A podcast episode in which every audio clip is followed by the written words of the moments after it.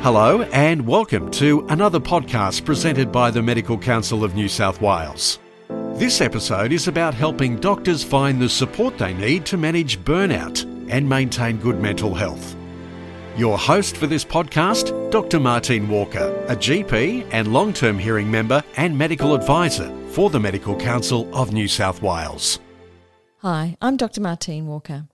Today, we're joined by two special guests to discuss the unique risk factors that make medical practitioners vulnerable to burnout and what we can do to protect ourselves. Associate Professor Leanne Rowe is a general practitioner. She's former RACGP chair, a writer, a mental health advocate for the profession, and she's also the co author of the book Every Doctor Healthier Doctors Equals Healthier Patients, which gives practical solutions to the challenges we face as doctors. Dr. Peter Baldwin is a clinical psychologist and clinical research fellow at the Black Dog Institute in Sydney. He's been pretty busy in the past 18 months developing and co leading the Essential Network, which is a digital first mental health solution for all Australian healthcare workers during COVID 19. Thank you both for joining me today. Hi, Martine. Hi, Martine. Thanks for having us. I think we'd all agree that COVID 19 has made the last two years very challenging for doctors. But being a doctor has always been pretty challenging. Leanne, what makes doctors vulnerable to poor mental health? Yeah, Martina, it's complex. But firstly, I'd really like to acknowledge the prolonged extreme pressures that have been on doctors during the pandemic, but also uh, convey the positive message that there's a lot that we can do if we confront these pressures and find solutions together, not only in terms of individual self care and caring for our colleagues, but also by creating a caring workplace culture. So I'd just like to start with that point first. But I also would like to make the obvious point that doctors, of course, have the same risk factors for mental health problems as the rest of the general population. So, unsurprisingly, doctors have family histories of mental illness, alcohol and substance misuse, chronic illness, negative life experiences and relationships, and, and sometimes histories of family violence, suicide, and child abuse. So these histories can be triggered when doctors are caring for their own patients with these common problems. And in addition to this, uh, we often have perfectionist, self critical, hypervigilant, and task orientated personality traits that make us great doctors, but can also put us at risk of failing our own impossible expectations. And when doctors become aware that these personality traits can also be strengths as well as vulnerabilities, they can actually allow themselves to set healthy boundaries and become stronger through adversity. So I think it's really important to acknowledge all these complex predisposing issues but also, I wanted to emphasise that through the pandemic, many doctors have really faced impossible demands and prolonged workplace stress. And this is, you know, many doctors are continuing to care for patients with COVID 19 and working excessive hours. They fear becoming infected with the virus and infecting their family and friends. They're experiencing the physical impact of wearing PPE and also complying with the onerous, but of course necessary infection control measures. And then, in addition, many of us are dealing with distressed patients who have not coped well with lockdowns, with high rates of mental illness, unemployment, financial issues, and as a consequence, many of our patients are displaying uncharacteristic anger, but also our teams are exhausted. And so, you know, we need to confront this so that we can work together to find solutions. I agree, Leanne. One of the things that I've seen amongst my friends was that fear of taking COVID home and infecting family mm. members. It's a really onerous risk and onerous responsibility, I think. And it's a justified fear, isn't it? And recently we've seen uncertainty surrounding booster doses of vaccines for health workers, and you know that that was a time where I think health workers were facing really enormous fears for their own safety, and it, it, I, I believe it's quite justified. And Peter, from your research, is there anything else you'd like to add? Yeah, so I totally agree with a lot of what Leanne said about those predisposing factors. We see all of those in our research. There certainly seems to be, you know, aspects of the culture that really do praise and reward working excessive hours, working past limits. And there's certainly this myth of the superhuman doctor, the superhuman health professional that seems to be part of the culture, but also part of the community. So there are expectations that doctors are actually superhuman. But certainly, you know, some aspects of culture that aren't always as, as kind and caring as the doctors themselves. Certainly, parts of medical training that seem to make doctors very vulnerable to mental health. And certainly, some of the bullying that, that we've certainly heard about in the service and also in our research, certainly that would make anyone vulnerable to mental health, really. Yeah. Historically, we, we know that doctors find it difficult to seek treatment for mental health. Why do you think that's the case, Leanne? Yeah, I think it, unfortunately it's common for medical workplaces to have an unhelpful stigma that deters doctors from seeking help for mental health concerns. So many doctors fear breaches of confidentiality and career repercussions. Unfortunately, mental illness seems to be still viewed as a weakness, you know, rather than a medical condition. And I think that's deterring many doctors from seeking help. But also, many have unjustified fears about mandatory reporting. So I think we need to do much more about clearing up with the profession when to make a notification and so that we can put that fear aside. Fear of mandatory notification, I think, is understandable. We need to let the profession know that it's in pretty dire circumstances that you need to be mandatorily notified. And, and I think if you're a doctor dealing with another healthcare worker who you have concerns about, it's really useful to consider that as not a decision you have to make on your own, but to maybe talk to your medical indemnity provider or talk to mm. uh, your local health regulator, like in New South Wales, the Medical Council, about what requires notification because that risk to the public aspect is, is the most important aspect when you're considering whether someone needs to be notified. Absolutely. So, to be clear, doctors who are uh, at risk of placing the public at um, harm, you know, because of an impairment, and it has to be a serious impairment for a treating doctor to really consider mandatory reporting. You know, I think we need to reassure doctors who are seeking treatment, who are taking a break, you know, if they're finding things difficult at work, they don't require reporting. Notification is not required in that circumstance. But if the public is at substantial risk of harm, of course, mandatory reporting needs to be considered. But I would argue, like you, Martine, that should never be a decision that an individual doctor makes alone. I think it always requires consultation with colleagues. And really, there needs to be sufficient grounds and solid evidence, and also a, there needs to be a reasonable belief that the doctor is at substantial risk of causing harm. And really, that requires a complex psychiatric assessment, including the level of insight by the doctor and the effectiveness of any mental health treatment and whether the practitioner requires time off work to recover. So, this is a complex clinical assessment rather than a legal assessment. Definitely. Acknowledging that you know this is a, a, one in a century difficult time for doctors, what are the things that we as doctors can do to help each other through this period? I think we need firstly to create more opportunities for routine debriefing and mutual support in and outside of our workplaces. So I think that what has happened during the pandemic is that doctors have had to isolate themselves. Sometimes they can't enter staff rooms they don't catch up for breakfast, you know, after night shift together, that there are fewer opportunities to catch up on an informal basis for debriefing. So I think we need to make a concerted effort to create those opportunities. But I, I think the other thing is, Martine, that during the pandemic, we're actually we're accepting that mental health issues in doctors are actually common and justified.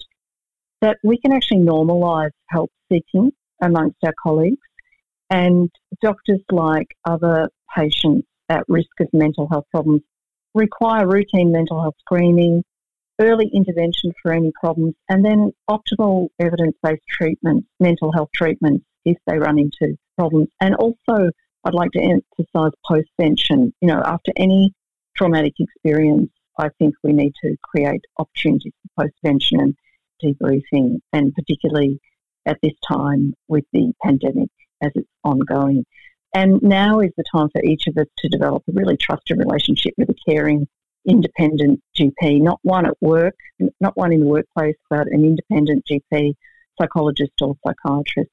And also, I'd like to emphasise the Doctors the Doctors Network, which is a health advisory and referral service offering independent, safe, and supportive confidential advice for doctors and medical students. And really, there are a myriad of clinical services for doctors, particularly via telehealth. And we know how to access those services. We, we need to take our own advice and to use those services. So I think there's a great opportunity for all of us to normalise what we're experiencing and that, you know, it's just a routine part of practice to have your own independent caring GP who you can debrief with and talk to about the, all the myriad of issues that we're all facing at the moment.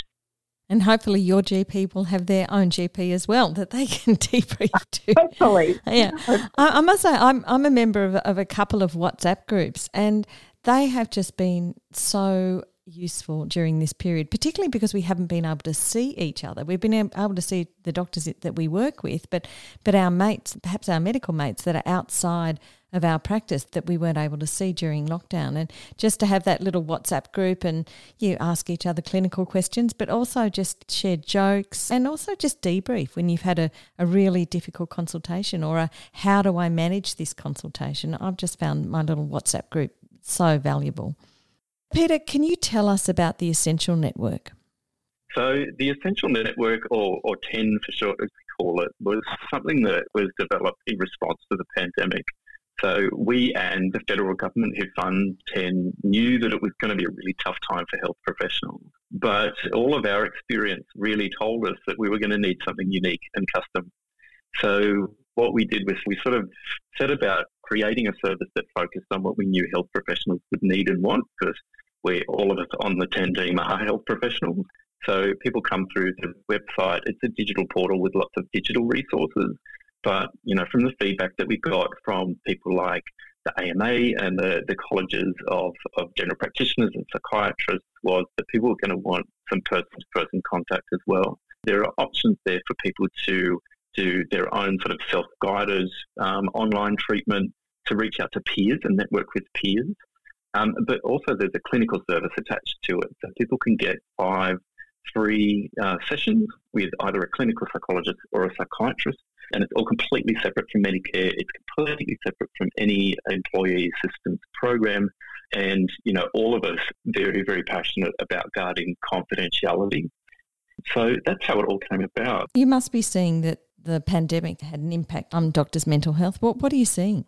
We're seeing a lot of stress we're certainly seeing the word burnout used multiple times a day. So, you know, this podcast is very, very relevant. But certainly a range of things. So, not just, you know, stresses at work, but stresses at home, financial stresses, you know, um, doctors in private practice are also business owners. So, they've got a lot of responsibility there. A range of things from, you know, people developing anxiety symptoms, particularly panic symptoms, working in full PPE place a real strain on, on the body and mind. And then all the way through to things like increased drug and alcohol use, post traumatic stress disorder, uh, relationship breakdown, you name it. We've seen a lot, a really wide range of things on the service. And so I think that argument that the pandemic really hasn't had too much of an impact on doctors or their, you know, it's just what they do you know, the argument just isn't there. It's it, it's not just what doctors do. It's been well over and above what doctors do, and they've been rising to the challenge day after day, week week after week, and that's got to take a toll. Burnout is a term that's often used. What's your definition of the term burnout? Yes, I think burnout's an interesting one where, you know, if you ask 10 different experts, you'll get 10 different answers. But we take a, a no nonsense approach to it. On TEN, we use a a tool that just, you know, categorizes it in terms of two things. So the first one is exhaustion, physical and mental exhaustion. And then that second factor is disengagement. So either, you know, not being as engaged or involved or connected to your work as you used to be or you'd like to be, or actively avoiding, so finding reasons not to talk to particular colleagues, see particular patients, or, or finding reasons not to go to work. So that's how we look at burnout on 10. Leanne, what are your thoughts about the term burnout? I think burnout's really common, and I like to think of it as a combination of exhaustion and loss of well-being due to workplace stress. But also, it often leads to reduced professional efficacy and also a feeling of a lessening of caring about others is a common feature of burnout. I would actually highly recommend the book by Professor Gordon Parker and his colleagues on burnout. It's an excellent, comprehensive book, outlines how to identify burnout and what to do about it. And it's a complex issue, so it's not possible for me to go through all of the really important aspects in a few minutes. So, yes, I'd highly recommend that book. It's hard, isn't it, if burnout is characterised by sort of a, a, reduction in care of other people when you're working in a caring profession and, and you have to be able to communicate and you have to be able to make important clinical decisions about patients. It, it puts patients at risk. Absolutely. So we can't provide the best medical care to our patients if we're burnt out. It's really important to identify it. But clearly, to talk to other people about it and not to shoulder it alone. I think that, uh, you know, there are many predisposing factors for burnout and people who have perfectionist traits and those who are sensitive to the opinions of others are more prone to burnout. But I'd like to make the comment that actually that means the whole medical profession, you know, is, is predisposed to burnout. We're, we're actually trained to identify the negative in our work and to be risk adverse. You know, that's part of being a good doctor as well. But it's really difficult to switch off these traits after work. And but if we can be more self-aware, I think that can help a great deal. Mm. And Peter, what are your thoughts about people who are more susceptible to burnout? Yeah, I think that certainly some of the stuff that we've talked about today in terms of what attracts doctors into the profession, in terms of having very high standards, being highly intelligent and rigorous, uh, and very detail focused, are real strengths, but they can turn into, you know, things that push people past their limits. And I think having that aspect of you that really does want to go that extra mile can lead to going that extra mile one time too often. And things start to slip in other areas of your life. But also, I think, you know, as I mentioned before, this myth that health professionals and doctors are somehow superhuman places a lot of pressure on doctors to rise to that, to live up to that standard. When of course none of us, none of us can in the health profession. We're all human beings, but there's that constant pressure there to keep going, work harder, more hours with fewer resources. And if you fall short of it, that expectation, you know, that question hovers in the background. Well, do you really belong? Do you really sort of fit in there? Have you got what it takes? So I think a lot of people are pushing themselves past their boundaries because A, they really care and they're really good clinicians. B, also, there is this expectation in our culture and in our community that we do that. That's just part of the job. You know, as health professionals, really susceptible to burnout because those are the key ingredients. Often, in those roles that we have at work, we also take home with us, and, and often our families have the same expectations of us as our patients do. Yeah, I couldn't agree more there. I think it's they're just part of who we are, and that's how we live our lives. You know, it's almost a superpower. The extent to which they can care, how much they can get done in a day, the amount, the diversity of skills that they have. But you're absolutely right. There's different areas in our lives where, you know, we set this by a very high standard, and then other people expect us to be able to meet it with, you know, absolute, you know, sort of grace and, and, and kindness and caring infinitely and constantly. And then we end up in a situation where we're not allowed to be a human being. We're not allowed to have times where we, you know, we struggle to summon the care and compassion that we might like. We need a break. We need holidays. Uh, we need time to ourselves, all of those sorts of things. And then in that situation, I think other people struggle to give us permission to do that. But, you know, we struggle as health professionals to give ourselves permission to do that. As we said before, often we're our own worst enemy. Yeah, I couldn't agree more there. What signs should we be aware of in ourselves and also in our peers? I think to keep it easy for people who are listening if they want, just to think of those two things that I mentioned earlier. So think about are you feeling exhausted? physically or mentally? Are there things that you are either pushing your body or your mind to do that would normally come much easier for you? And then also that other side, that disengagement. Are you waking up in the morning and looking at your patient list and thinking, I just can't talk to these people today? Or are you sitting in consults and thinking, well, you know, normally I'd really lean into this and really try and understand this person or show more support, but I just I can't muster it today. I just don't have the resources. If you're noticing those things, or you're noticing them in, in peers, it's a really good information for you. Certainly not that you don't belong or that you're a bad healthcare professional.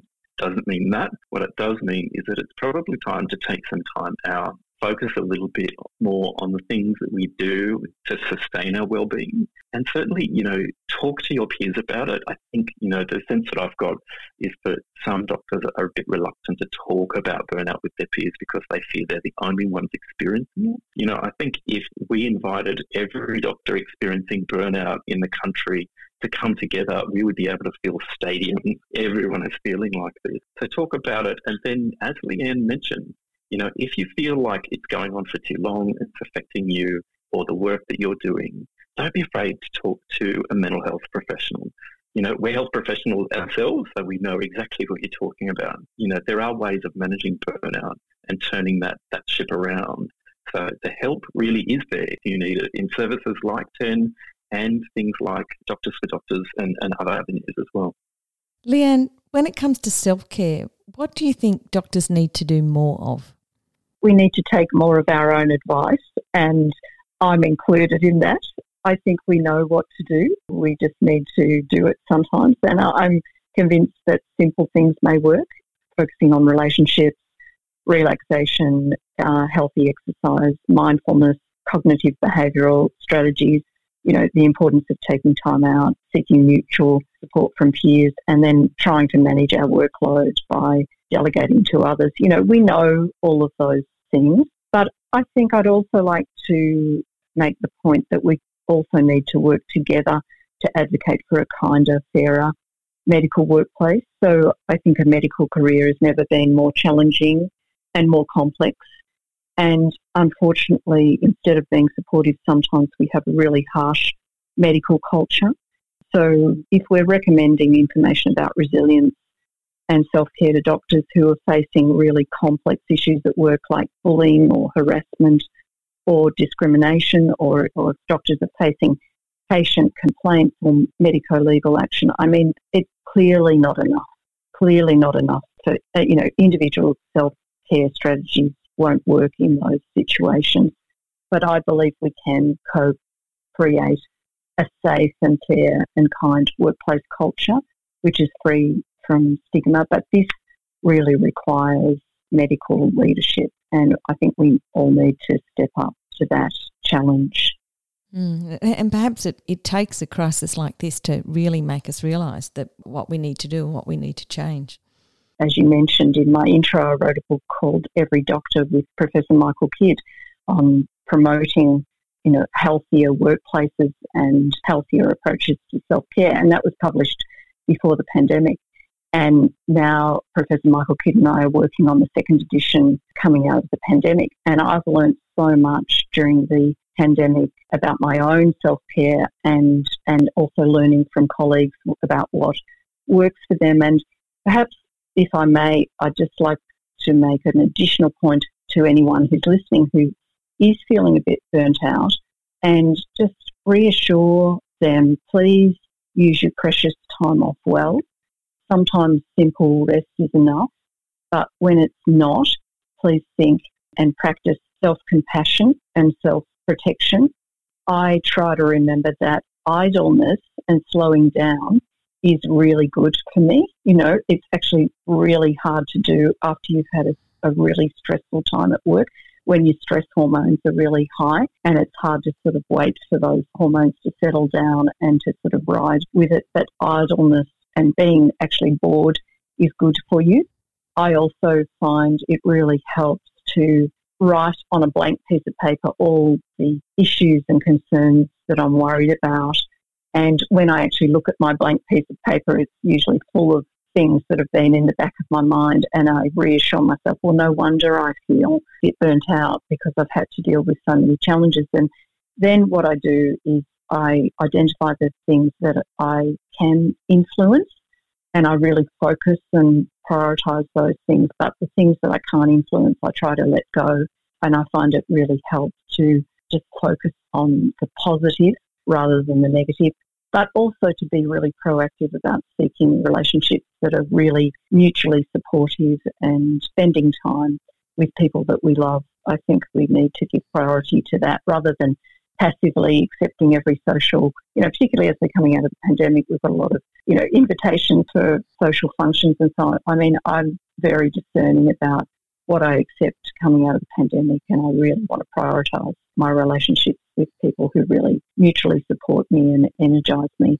But finally, Martine, just if burnout persists after having a real rest, you know, please seek assistance from your own GP because you might be experiencing trauma or anxiety or depression. And as we all know, self diagnosis is never accurate. So please seek you know, professional assessment and also evidence based mental health treatment. I can't emphasise this enough that we don't need to battle on alone, that we can seek confidential, caring support from a colleague. And this is really critical if we're to address many of the challenges that we're facing. Peter and Leanne, from what we've said today, the takeaways are that as doctors, we face unique risks and we really need to be vigilant with our self care. That it's important for us to have our own GP and that we seek support when we need it. And finally, that it's only serious health conditions that are placing the public at risk that require mandatory reporting and that in most situations there wouldn't be no requirement for a mandatory reporting. Professor Rowe and Dr. Baldwin, thank you for sharing your insights and experience with us today. Oh, that's my pleasure. Thanks so much for having me. Thank you so much, Martine. If you'd like to find out more about any of the information discussed in this podcast, you can access various links and resources in the episode description box located right here on your podcast player, including the book by Professor Leanne Rowe, Every Doctor Healthier Doctors Equals Healthier Patients, as well as the webpage for the Essential Network for Health Professionals. To contact the Medical Council of New South Wales, visit their website mcnsw.org.au. You can also subscribe and hear more podcasts from the Medical Council of New South Wales via Whooshkaa, Apple Music, Spotify, or wherever you enjoy your podcasts.